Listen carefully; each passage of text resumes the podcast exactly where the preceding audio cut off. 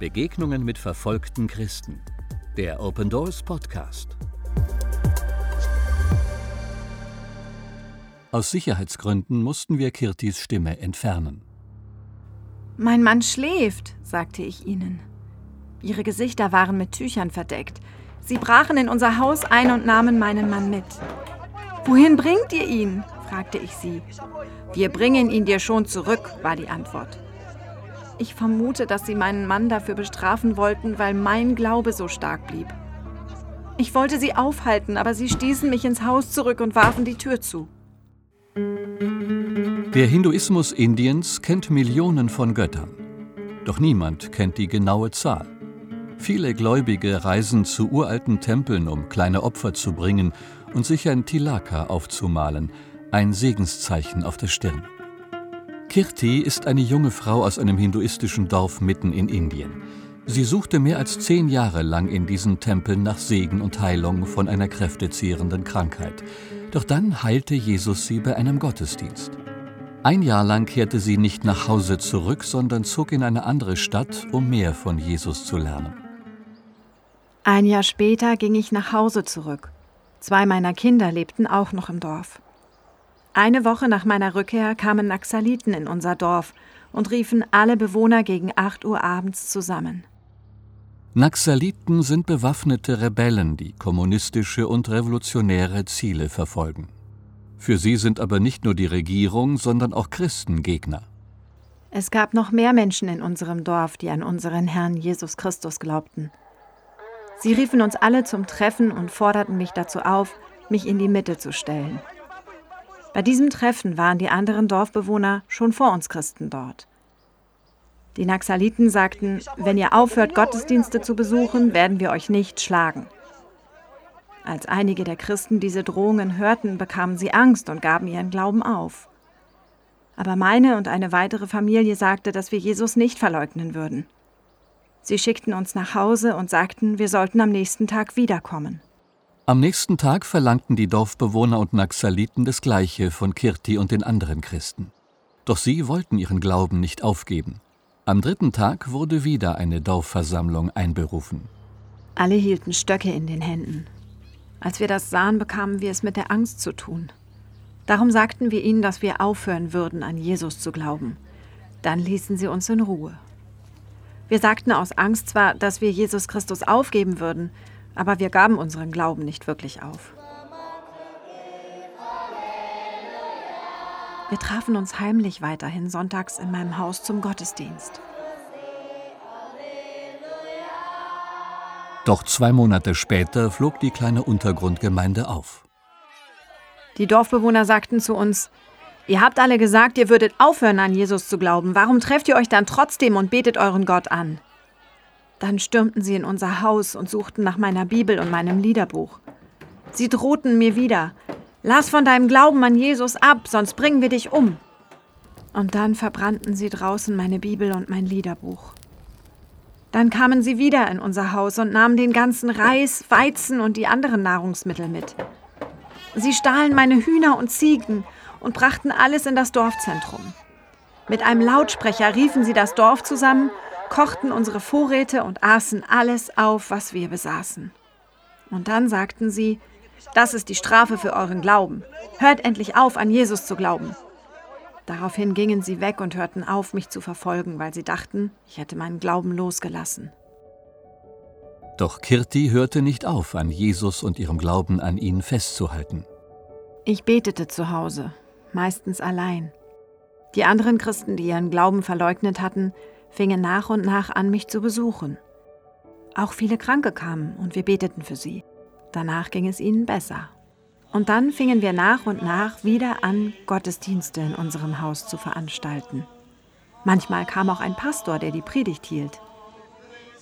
An einem Sonntagmittag trafen sich einige Christen in Kirtis Haus, um Gottesdienst zu feiern. Auf einmal versammelten sich die Dorfbewohner um mein Haus, brachen ein und begannen uns zu schlagen. Während sie uns verprügelten, zerrten sie uns nach draußen.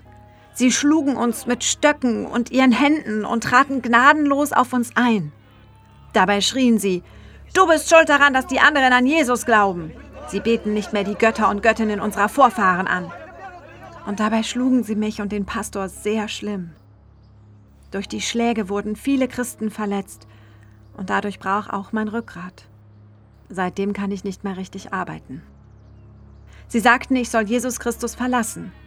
Sie schlugen auf mich ein, aber Gott gab mir die Kraft, den Schmerz auszuhalten.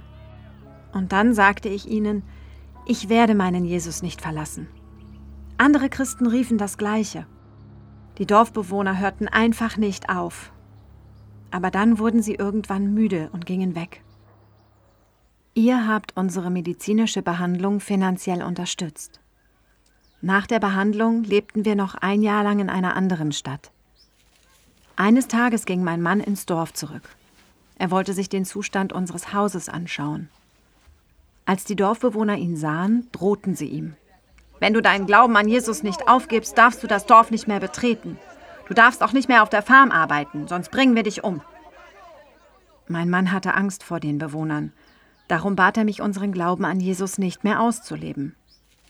Ich widersprach ihm. Nein, wir können unseren Jesus nicht aufgeben. Da antwortete er mir, dann glaub du weiter an ihn. Ich werde es nicht mehr tun. Daraufhin zogen wir wieder in unser Dorf zurück und er erklärte den Bewohnern, dass ich als seine Frau aufgehört habe, an Jesus Christus zu glauben. Wir zogen zwar zurück, aber die Dorfbewohner redeten nicht mehr mit uns. Obwohl Kirtis Ehemann seinen Glauben an Jesus verleugnete, folgte er ihm im Geheimen dennoch weiter. Die Dorfbewohner verboten Kirti und ihrer Familie Wasser aus dem Reservoir zu nutzen, im Dorf zu arbeiten oder Dorfeigentum zu nutzen. Kirti hielt sich nicht an die Verbote. Sie holte heimlich Wasser, und auch ihr Glauben erschöpfte sich nicht. Nach und nach kamen die Gläubigen wieder zu uns, und wir beteten heimlich für sie. Aber die Dorfbewohner haben es herausgefunden und wieder eine Versammlung abgehalten. Sie sagten uns, wenn ihr hier im Dorf bleiben wollt, müsst ihr eine schriftliche Erklärung abgeben und versprechen, keinen Gottesdienst mehr zu besuchen. Und ihr dürft auch keinen christlichen Bräuchen mehr folgen. Wir sagten, dass wir so etwas nicht unterschreiben würden. Seitdem stellten sie uns nach. Sie machten Pläne, uns aus dem Dorf zu vertreiben und uns umzubringen. Die Bewohner wollten sich an uns rächen. Und darum haben sie falsche Anschuldigungen gegen meinen Mann vorgebracht. Sie wollten, dass die Naxaliten ihn töten. Eigentlich wollten die Naxaliten das nicht tun, aber die Dorfbewohner haben sie unter Druck gesetzt. Und so nahmen die Naxaliten Kirtis Ehemann mit. Kirti suchte in vielen Dörfern nach den Entführern und ihrem Ehemann, bis sie ihn schließlich fand. Mein Mann flehte sie an. Bitte lasst mich, ich habe kleine Kinder. Aber sie haben nicht auf ihn gehört. Sechs Tage lang verweigerten sie ihm Wasser und Nahrung. Sie haben seine Augen verbunden und ihn von Dorf zu Dorf geschleppt. Mein Mann hat durch die Qualen, die ihm angetan wurden, sein gesamtes Gedächtnis verloren. An dem Tag, als sie ihn umbrachten, hat er mich nicht mehr erkennen können. Und sie erlaubten mir nicht einmal in seine Nähe zu gehen. Mein Mann hat einfach alles vergessen. Er benahm sich wie ein Fremder, als ob er niemanden kennen würde. Sie hatten noch einen anderen Mann entführt, den sie umbringen wollten. Das haben sie aber nicht getan, weil er kein Christ war. Nur wegen seines Glaubens brachten sie meinen Mann dann auf grausame Weise um.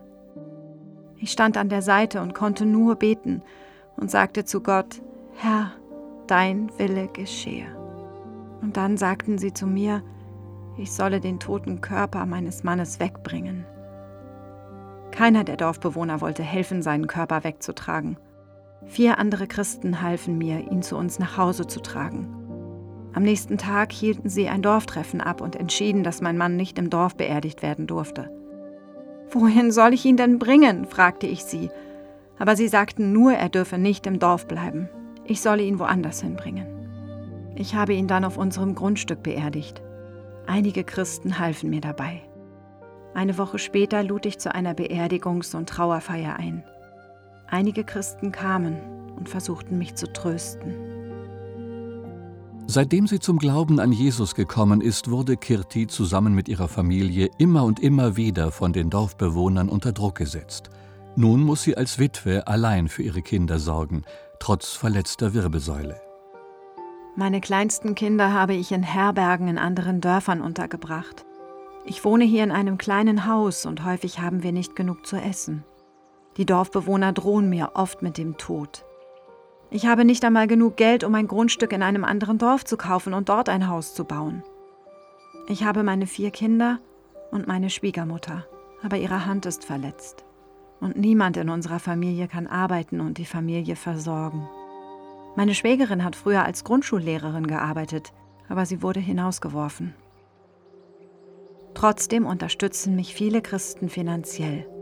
Nur darum können meine Kinder in die Schule gehen. Und durch diese Unterstützung kann ich meinen Haushalt führen. Trotz all dem gibt Kirti ihren Glauben nicht auf und vertraut Jesus, dass er sie und ihre Familie versorgen wird. Ich denke nicht so oft darüber nach, wer uns helfen kann. Ich habe alles in Jesu Hände gelegt. Wenn ich traurig bin, erinnere ich mich an Gottes Wort. In all diesen Zeiten hat Gott mir geholfen. Ich weiß zwar nicht, wie ich die Bibel lesen soll, aber immer wenn ich Gottes Wort höre, merke ich mir die Worte und denke lange über sie nach. Ihr habt mir ununterbrochen geholfen. Auch als ich angegriffen worden bin und ins Krankenhaus musste, habt ihr mir die Behandlungskosten bezahlt und Nahrungsmittel gebracht. Ihr habt uns vom Frühstück bis zum Abendbrot versorgt. Und nicht nur das, ihr habt uns auch Kleidung und Decken gebracht. Obwohl die Dorfbewohner Kirti und ihren Glauben nie akzeptiert haben, bittet sie nicht um Gebet für sich selbst. Bitte betet für die Menschen, die meinen Ehemann bei den Naxaliten angeschwärzt haben. Betet, dass sie gerettet werden. Ich hoffe, dass Gott ihre Herzen verändert und sie Jesus Christus in ihr Leben einladen. Ich bete, dass Gott mein Dorf erlösen wird. Ich glaube fest daran, dass Gott es tun wird. Dank ihrer Unterstützung konnten die Partner von Open Doors Kirti mit praktischer Hilfe fördern. Sie lebt nun zusammen mit ihrer Schwiegermutter und ihrem jüngsten Kind in einer neuen Hütte. Die drei anderen Kinder haben die Möglichkeit, ein christliches Internat zu besuchen.